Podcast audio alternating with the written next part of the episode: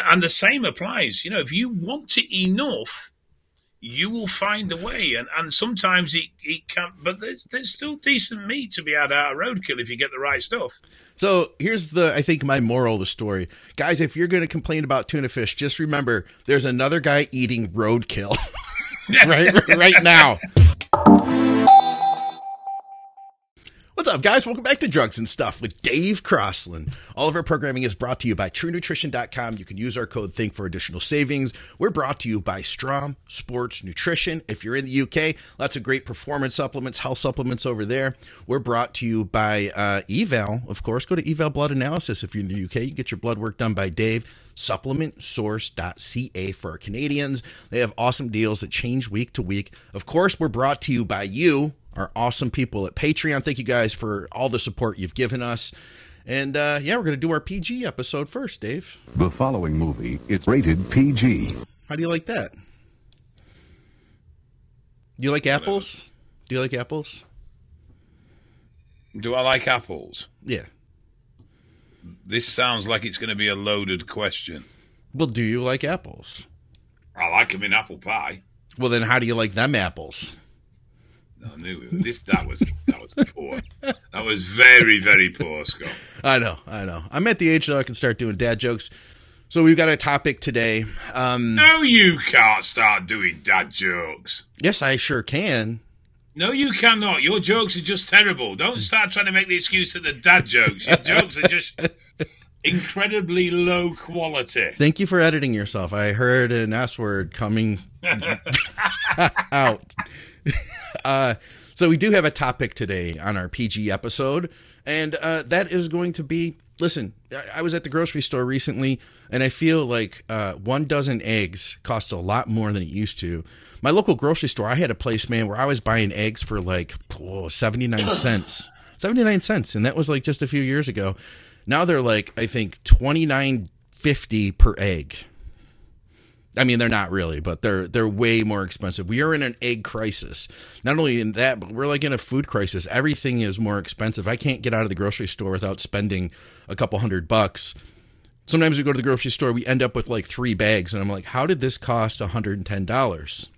And honestly, I've asked myself, buying lobster. yeah. and then I keep, a- I'm starting to ask myself, I'm like, man, imagine if I were new to bodybuilding and I'm trying to pound the food constantly. How am I going to be able to grow under these conditions? So we thought that would be a great topic to talk about because this is definitely going to separate the people who really want it from the people who just, you know, kind of think it might be a fun idea for a few months because bodybuilding is getting expensive. It was never cheap, but Steal a chicken. Hmm. Then you got eggs. Yep. and eventually a chicken when you're tired of the eggs. Yeah. Well, that's that's what you see. You you steal a chicken, and then you can eat the eggs, or if you want, you can grow more chickens, and then you've got chicken and eggs. Yeah. I don't know if that's the type of information um, that people were expecting us to provide because I don't think that most people out there, I mean, it is a great idea. Don't get me wrong. I like that. Also, you can look at alternative protein sources: Like what? pigeon, cat. Can we think of some foods? Because what is it? It's going to number one. I think protein is always going to be the hardest, So, the most yeah, expensive I mean, thing, right? Carbs are cheap. You, you know, you, you shouldn't have any issues with getting carbs on a budget. I mean, you potatoes, rice, all those sort of things. They're cheap. They are cheap food sources. Yeah. protein's always going to be the difficult one um and and it it is it isn't cheap so th- there's there's two ways you can look at it. Is one thing is how do i reduce the cost of the food i'm buying? Uh, and two is um a broader spectrum budgeting about looking at where your finances go in general and how much you want to prioritize bodybuilding. That's true. uh, and, and one of the reasons I don't even know if you have Costa Coffee in America. You have Starbucks, I think, mainly, but we have an alternative brand called Costa Coffee in the UK. I, I went there when I was in the UK. I had some Yeah. of that coffee. It's good. So last week I had to go to Birmingham with a friend of mine uh, as a favour for him, and we called at Costa Coffee. We got a couple of large coffees, and you know what? They were nigh on a tenner. They're what? Uh, nigh on a tenner, nearly ten pounds for the two coffees. Can you say that phrase again? Because that was fascinating to me. Nigh on a tenner. Naya or tenna? Nigh on Nigh a on. tenner. Nigh on a tenna. Yeah, so nigh is nearly, nearly a tenner. So if I walked up and I were to just say that to somebody in England, like just randomly off the street, and I was like, on a tenner, they would Well, know no, what I because no, because it's not in context, is it? it. Yeah, no, I understand that. I understand It's that. nearly. T- it was nearly ten pound to buy the two coffees. Yeah, that's like yeah, that's expensive, man. It used to be like a. I feel old now by saying this is like seventy nine cents per coffee and a dozen eggs. Yeah. So yeah, but that's the point, isn't it? You know that you can look at how you budget Yeah. in order to have more available funds for what you feel is important. But that that's all to where you are in your priorities. I Yeah. mean, protein sources aren't cheap. Um, you can get lucky in the sense of if you can afford it, that you buy in bulk in the first place, Yeah. because then you can start buying at wholesale prices. So um, I used to regularly buy half a cow or, or half a pig Yeah. um, and stuff like that. And I remember I used to do that when I lived in Canada as well. I used to go to the local slaughterhouse and, and buy half an animal. Ron Partlow was talking about starting a business um, like that, the like mail order meat kind of thing, where you buy half a cow or whatever. That sounds like a great idea. If a you can afford that to buy it all at once, and b you have the storage space because you're going to need quite a freezer. The other, then the other element to look at is most supermarkets, um, grocery stores, whatever you want to call them, will have a discount section Ah. for the fresh meat. Oh yeah, yeah. If you can catch them on Um, its way out or whatever. Uh, yeah, and you just go in uh, last thing at night, and you'll learn from your local supermarket when they go round. uh, You can literally ask the counter staff, "When do you mark down the meat? When do you put it out for you know get rid cheap?" Yeah. And then just go in ten minutes before that. Literally stand at the fridge that they do it in, and then fill your shopping trolley, take it home, and freeze it, and use as needed. So Yep. there are ways around things like that. It's going to take more know- work and ingenuity, is what you're saying, is what that comes Yeah. down to. Also, prices aren't the same at every store. So you may No. find I found in the past that I'd go to one store to get this, and it's a pain in the butt. But then if you go to this other store, the eggs are a lot cheaper, or the beef's a lot cheaper, you know, and it's like The- well, most supermarkets will have something on offer as well. So you buy according to what's special offer. You know, buy mincemeat rather than steaks or, or chops or piece of the meat in that nature because it's cheaper. Yeah, Um, you can buy higher fat mincemeat, which is very cheap, and then just slow cook it and take as much of the fat out as you can that way. So you end up with a lean mince. you can wash fatter meat too. Like if you have a ground 80-20, after you're done with it, you can put it through um what do they call that? Like it's a like a pasta thing where you have the net that it sits in. Whatever that is, and then you can literally wash that meat and literally take like a paper towel even and press the fat out of it. Is it a pain in the butt? Yeah. And and does are you losing some weight? Yeah, I don't know, but it, it is cheaper. You know, I don't know how by mean, how much, I- but yeah. I used to use a lot of liver because it was cheap. Yeah. I have a client that just asked me about that this week. And it's really it's interesting. So I never used liver before with a client. He said, Hey, can I do this? I have a buddy that's really into liver. And oh, I gotta take this ice off my elbow. I'm icing my elbow. I have tendonitis right now. Um, and there's glycogen. There's there's carbs in liver. I never knew that. So I'm looking at it and we tried to figure it out. So it's the stored glycogen in the liver. There's like seven grams of glycogen of carbs per four ounces. So you do have to consider that. Uh, But you know, hey, you can grow with that. There's no question. Yeah, I mean, I've I've I've used liver in my early days because I couldn't afford, and then I'd do stuff like you know, if tuna was on offer, I'd buy tuna, fish, stuff like basa, river cobbler. They're cheap cuts of fish, and, Even and- tuna. Yeah, and, and fish is relatively stable price wise as well. So you can you can get things like that. You can go for the the less desirable fish that is obviously cheaper. It's still got a decent protein content. It's still got a decent fat profile. But it's just not the popular cuts. You know, it's not the stuff that people want. Yeah. Um, so that there's there's looking at the alternative cuts of meat. You know, the the uh, like again again the the the meats that are probably fattier and less popular, but they're cheaper, and then just slow cook, let the fat come out. Yeah. Yeah, that's not a bad idea at all. And carbs are going to be easier, but I mean, everything has gone up in price. I've seen, you know, I mean, you can go to Costco, and get a big old bag of rice, like a big old 20 pound bag of rice for a decent price. And that's going to last you a while, unless you're Dave Crosland. You told me uh, during under construction those days, how quickly did you go through one of those great big Costco bags of rice? Well, I, I did a kilo dry weight of rice a day, so I used to buy the twenty kilo sacks. Yeah, jeez. Yeah. Yeah. I used to buy the big the big big sacks. Yeah. Um, yeah. That's just um, crazy and I mean, I used to buy sacks of potatoes, but the problem with that was you you really need to be eating them because they don't Oh. keep very well. Yeah, I could see that. And but the other see, thing is, like well, with potatoes. pota- Oh, Go ahead. yeah, you you can prep them all. Yeah, You can parboil them and freeze them, and then they'll keep forever.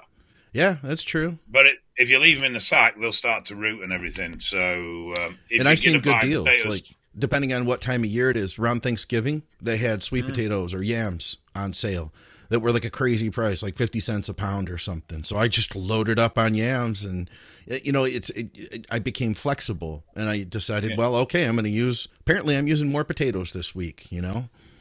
Yeah, and I mean that's that's really what you have to do. Yeah, your your protein intake and your food sources come very much depicted by what's on offer. Mm-hmm. Uh, you might try and keep a meal in every day that, that that's like say lean ground beef or something, uh, but you just end up your diet will flex around what is on offer that week or, or that month or whatever it is. Uh, and and you've just got to keep your eye open for the bargains, you know. And it might be that you go around the store and, and this week that brand of of microwave rice packets is very cheap, or that Right. brand of tuna is very cheap, and then a couple of weeks later it's something else, and, and you just have to shop around that. So Yeah. it's not that you have to completely change your diet in the sense of macros, but you do have to be very flexible, uh, flexible about where those macros are coming from. Yeah. I mean, you know, you'll go in some days and it might be prawns. You know, they're, they're doing a big Oh, offer yeah. on prawn. You know, We call them shrimp here. Uh, That's the same thing, right? yeah, yeah, yeah. Um, so you you can work around things like that as well. So, uh, but uh, and season helps. So Christmas, Yes. you go in just after Christmas. Turkeys are fucking dirt cheap. Yes. Sorry, flipping dirt cheap are turkeys. They're very good. They present very good value for money. It's our rated PG episode, guys. So you you you know you just go and buy four five turkeys, Yeah. put them in the freezer, cook one up, break it down into your meal boxes, Yeah. do another one, and you you could probably get a month's worth of protein. Literally out of buying the turkeys in the sales post Christmas because every supermarket's overstocked and they need to get rid of them. Yeah, I've seen like uh, big pork loins that are on a really good price. They'll have those on sale, and you can just chop those right up, and you could trim the fat right off of them too. And you know what, too, if you if you do have to if you do make compromises there, then maybe you can look at well, what are my fat intakes look like? Are you getting direct fats? Maybe if you're eating a fattier meat this week, that means you're going to want to eat less of the the uh, actual planned fat that you plan to use. You know, maybe you have avocado or almonds or whatever else. You might not need quite as many of those because you are getting the fats then from the meat source because it's not quite as clean. But man, especially for somebody that's trying to grow muscle, we have that leeway. You know, it doesn't have to be just, you know, 99% fat free ground turkey every day in order to grow muscle. You know, you can, you have the freedom to be able to, to be able to have that, that, that leeway and you'll still grow. You you can lean it up literally by throwing it in a slow cooker. There you go. Because you slow cook a meat overnight, even with a higher fat content, and you'll come in and you'll see the fat floating on the surface. You just skim it off, clean it off, and you'll re- you'll reduce the fat content massively just by doing that, which gives you more leeway with the cheaper cuts.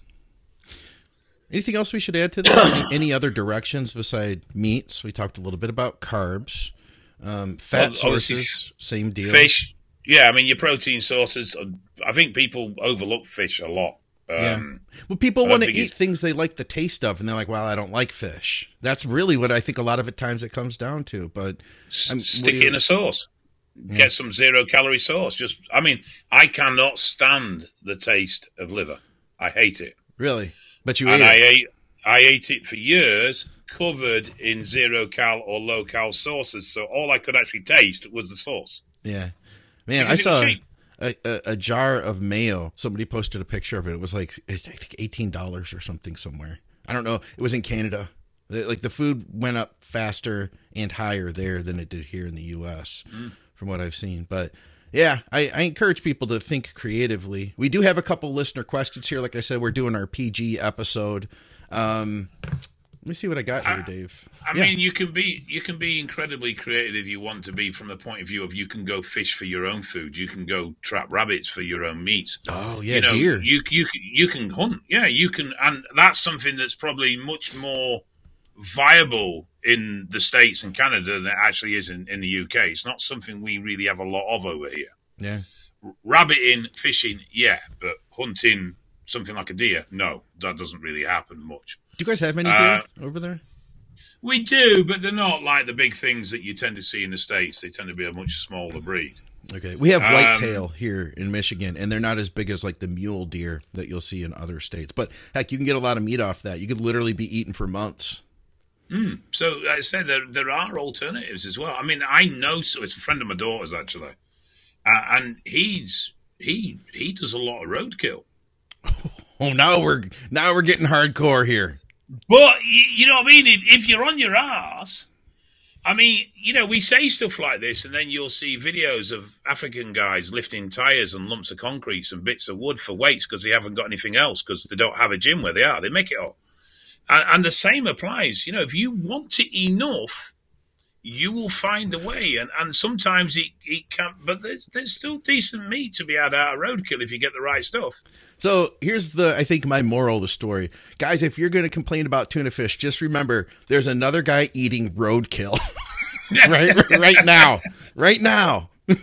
But you know, the, the, there's so many different ways you can get food sources if you just start thinking a little bit out of the box Yeah. and stop thinking that I have to walk in the supermarket and buy it. Yeah. What does uh, Sam say? He says, um, uh, now I'm curious what British roadkill usually is. In the U.S., we get uh, deer as roadkill, uh, Well- which can be good eating. I tell you a story. So, in um, not where I live now, but where I used to live, there was a, a, a, a slightly bigger village nearby called Holmfirth, and um, there's a river stream runs straight through the middle of it, and as a result, there's quite a few ducks about. Okay. Um, one day, and I don't understand why, I wasn't driving fast. I was literally going about four or five mile an hour, and this duck just flew and landed, and literally landed and put its head under my front wheel. Oh, Done. you're kidding Dead. me. Gone, dead. right? Nothing I could do about it. I couldn't stop. I I couldn't hate do when that anything. happens. I almost got a squirrel Uh, the other day. Same thing. He crossed the road and it's icy out and I'm driving and he literally last second dives back in. I had to look in my mirror. Thankfully, I didn't get him. Now, the guy who I was referring to was in the village, saw this happen. That duck was up and in his car within a minute. and he cooked it and he had duck for his tea that night. And it was decent food, you know what I mean? So there are opportunities even over here. You can eat hedgehog. Uh, all right, you don't want it if it's completely squashed, but rabbit is an extremely so good source of lean protein. In fact, if anything, it's a bit bit too lean.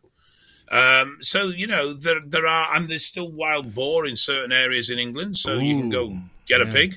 I hear that's real Um, gamey, real gamey tasting. Is it's hard to cook boar, but they do that in Texas too. They just because they're an invasive species that they Hmm. they damage the land and stuff. Yeah, I mean, you, there's, there's a lot of things when you start really getting into the, the real base stuff because you really are on a budget. If if your box clever, you can you can find it. Yeah. All right. One more message here on that topic before we jump on to a couple questions. Uh, Brandon says, I still stand by cottage cheese as a cheap protein source. One tub is 100, 146 grams of protein for $5. Three months of eating one tub a day, and I'm still feeling good. Working nights uh, doing manual labor, it makes for a good lunch and digest slowly while I work, and I'm good by morning for meal one. So, hey, there you go, right? I, I like cottage cheese. I use it as a nighttime feeder in clients. I think it's the problem is a lot of people don't like the taste. And, and you know what, too? It's what can you digest? Maybe hmm. it's good for some guys and not for others, but yeah, I definitely suggest that people experiment. So we had a couple of questions, Dave, um, for our rated PG segment, which a lot of people still enjoyed it, even though uh, you know we didn't talk about all the gear and stuff last time around. I'd like to take a moment to say thank you to our supporters, thank you to the people who have helped us make this show continue to come out several times per week. So, number one, thank you to our Patreon subscribers. And if you know one of our Patreon subscribers, you can thank them directly because they're the biggest driving force right now that's helping to support this show. If you want to take part in Patreon, we could use all the help we can get. We vote with our dollars, and I want to say thank you to everybody who has voted for us. Also, I want to say thank you to our advertisers. You guys have directly supported what you're doing. You believe in us, and I only work with advertisers that I believe in too. Shopping with them is shopping with us. Use our code THINK at True Nutrition, shop with Strom Sports Nutrition in the UK, and shop with supplementsource.ca in Canada. I'm happy to talk and give you insight on any of their products, or if I don't know, I can direct you to somebody that will. Appreciate you guys tuning in, and thank you for all your support. Let's get back to the programming. Bill Nye who was once known for uh, his science programming. He's into bodybuilding now, apparently. Question for the next show uh, What do you guys do if you are moving up in weight or reps on your logbook, but then you have a day where you're just noticeably weaker? I clearly can't beat the logbook on this day. What do you do? Everything is the same diet, sleep, etc. Uh, just every now and then, I have a weekday. Do you still try to push the weights? Um, what I do uh, which I do, and I get frustrated as I can't move the same poundages. Any tips would be greatly appreciated. It's a great question for people that are doing progressive overload. I hate logbooks for this exact reason.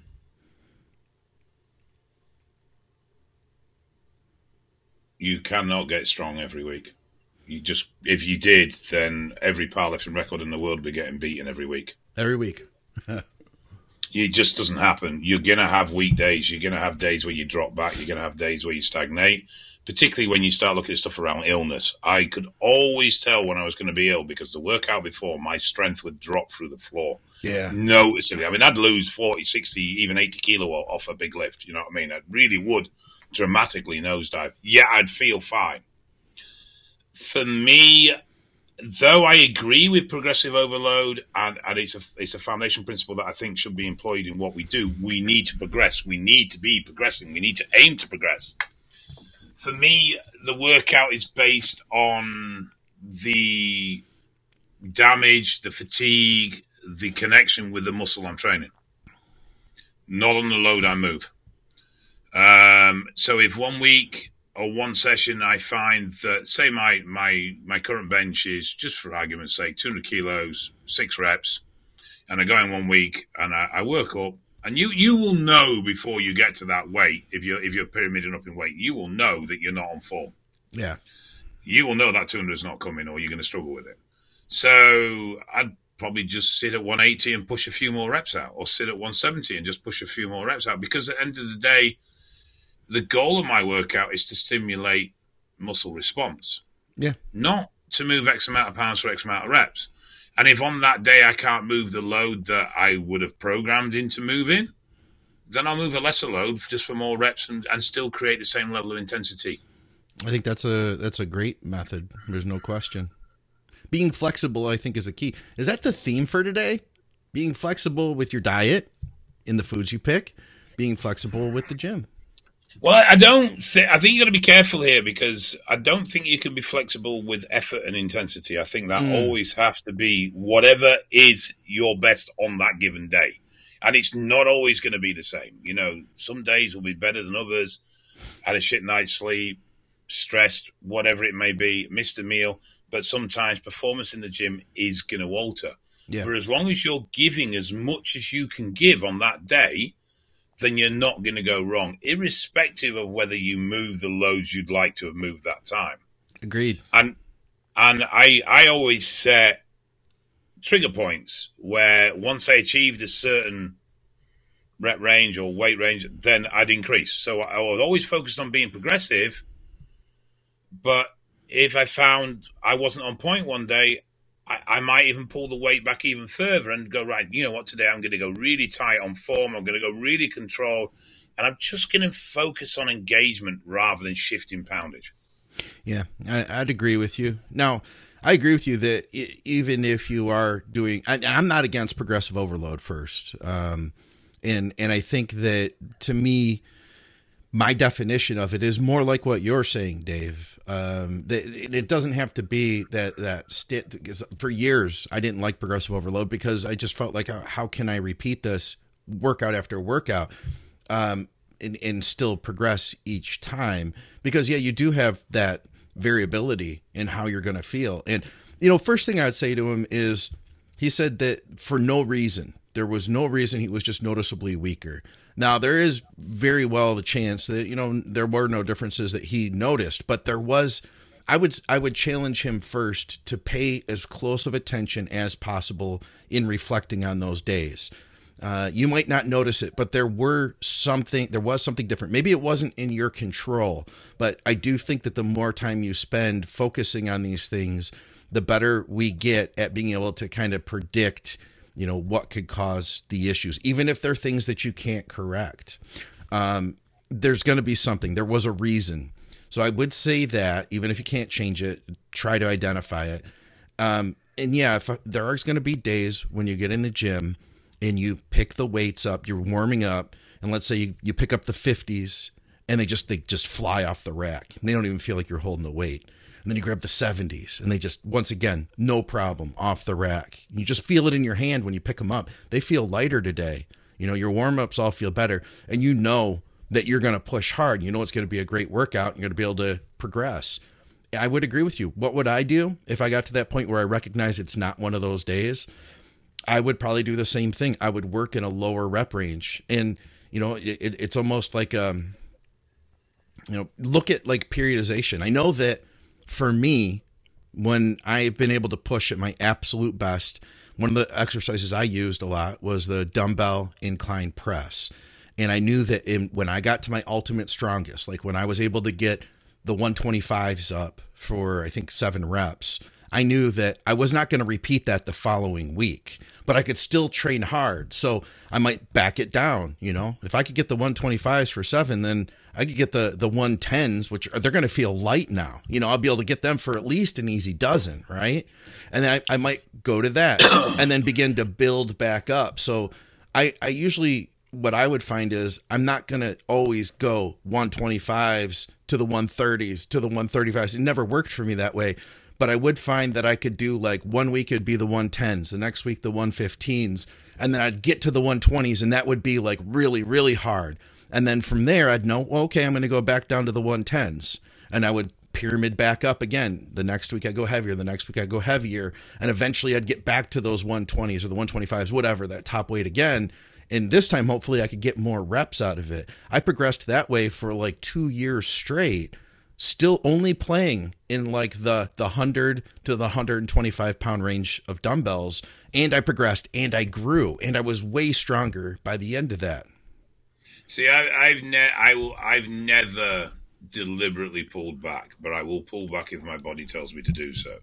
Well that's what i'm so, saying right? That's yeah, what i'm saying. so you did the 127s or 125s in your scenario and then the next week you went back down to 110 i wouldn't. I'd go for them again I, here's the thing: is I've learned that if I tr- if I felt like I could, heck yeah, I would. There's no question in my mind.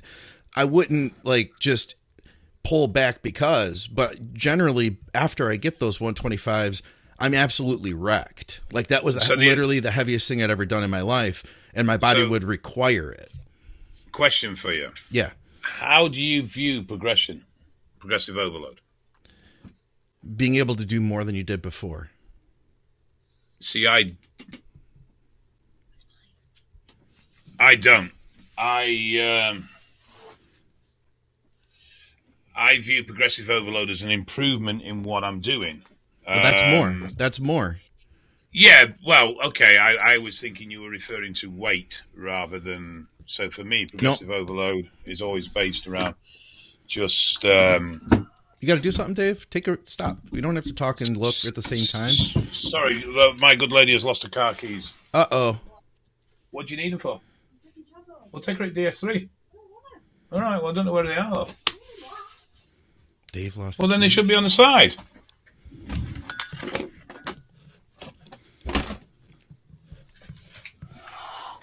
Um, so I think a lot of people view progression as linked to either weight or reps.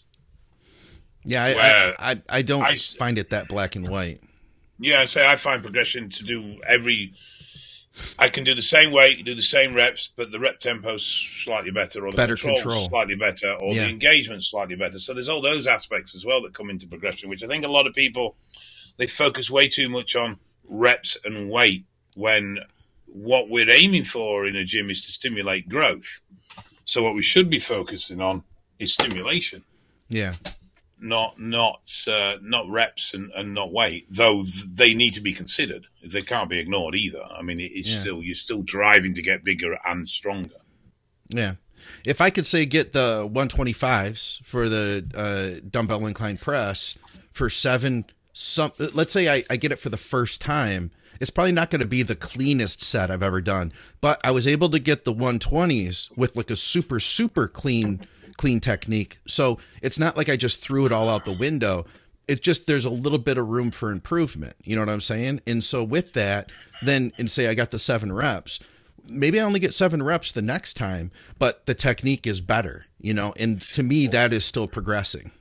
Yeah, I mean, I used to deliberately loosen up on certain exercises to break into new weight plateaus. Yeah, so right. Brent, bent over row was a very good example. Um, for bent over row, I'd get a bit rhythmic on the heavy stuff, and then once I got comfortable with the weight, I'd start to tighten the reps and clean it up and clean it up, and then I'd push again into a more weight that'd be looser, but the preceding rate would be much tighter now, and that's how I would progress. Yeah. All right, we got one more here. Um, Dave, you still can't find the keys, huh? Did you lose? Did you take the keys? Did you drive that car So last? I, I drove so I drove a new car back this morning, Okay, and I have no idea where the keys are. Dave lost the keys. We're watching Dave's life un- uncoil. I right probably your haven't. I probably haven't. Did you check in the box where the key was before? Remember when you guys lost the office keys? No, I probably haven't lost the keys, but she just isn't fucking seeing them. But she's in a boot, so it's it's a birthday today. Um, oh, you're kidding me. No, so because she's got another car she can take. I said, said take the other bloody car, and she's like, no, I don't want to take that car. But I ain't got a clue where they fucking are. All right, last question of the segment. Um, have you guys ever dealt with an umbilical hernia? Um, is it uh, manageable to continue training and compete with it? Thanks. competition wise, bodybuilding, you'll get marked down. It's a visual deformity, you will get marked down. Uh, or I won't say you'll get marked down. It will detract from your physique, and someone with an equal physique will place higher than you because of the hernia. Yeah. Um, yes, I've had one. Yes, I've had it repaired, but I didn't for a very, very long time. Uh, it never bothered me. I, I only did it, well, basically because they offered to repair it. So I was like, all right, fine enough, go on, do it.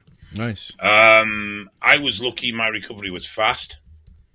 Um, I was literally back to full power in two, three weeks. Um, most people are probably they tell you something ridiculous like eight weeks of no lifting, but most people are probably going to find themselves able to start back in the gym sort of three weeks post op. Okay. Um, the first week you're going to be in a lot of pain, and even standing up straight in the first week is going to be difficult. Oh yeah. I warn I warn you now. The first toilet visit post op is horrendous. oh, you better have a lot of fiber in your diet. Yep, that's gonna hurt like a bitch. But once um, once you get over that first week, you st- as soon as you start getting mobile, you'll find the recovery starts to speed up quite quickly.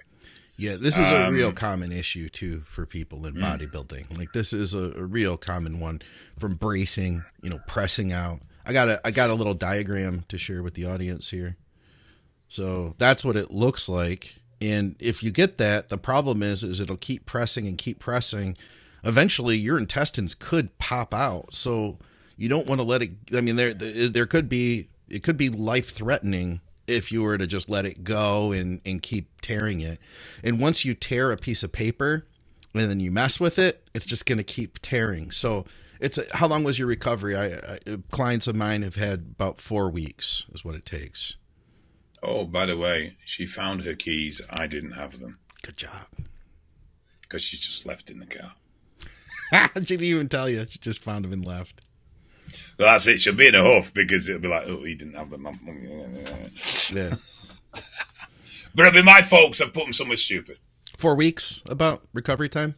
Yeah, I'd say so. Uh, depending on what level you're lifting at, you you may need another one or two. I think a lot of it is confidence as well, having the confidence Oh. to push hard again, because that's always an issue coming back from injury is is having the confidence to load what was the injury.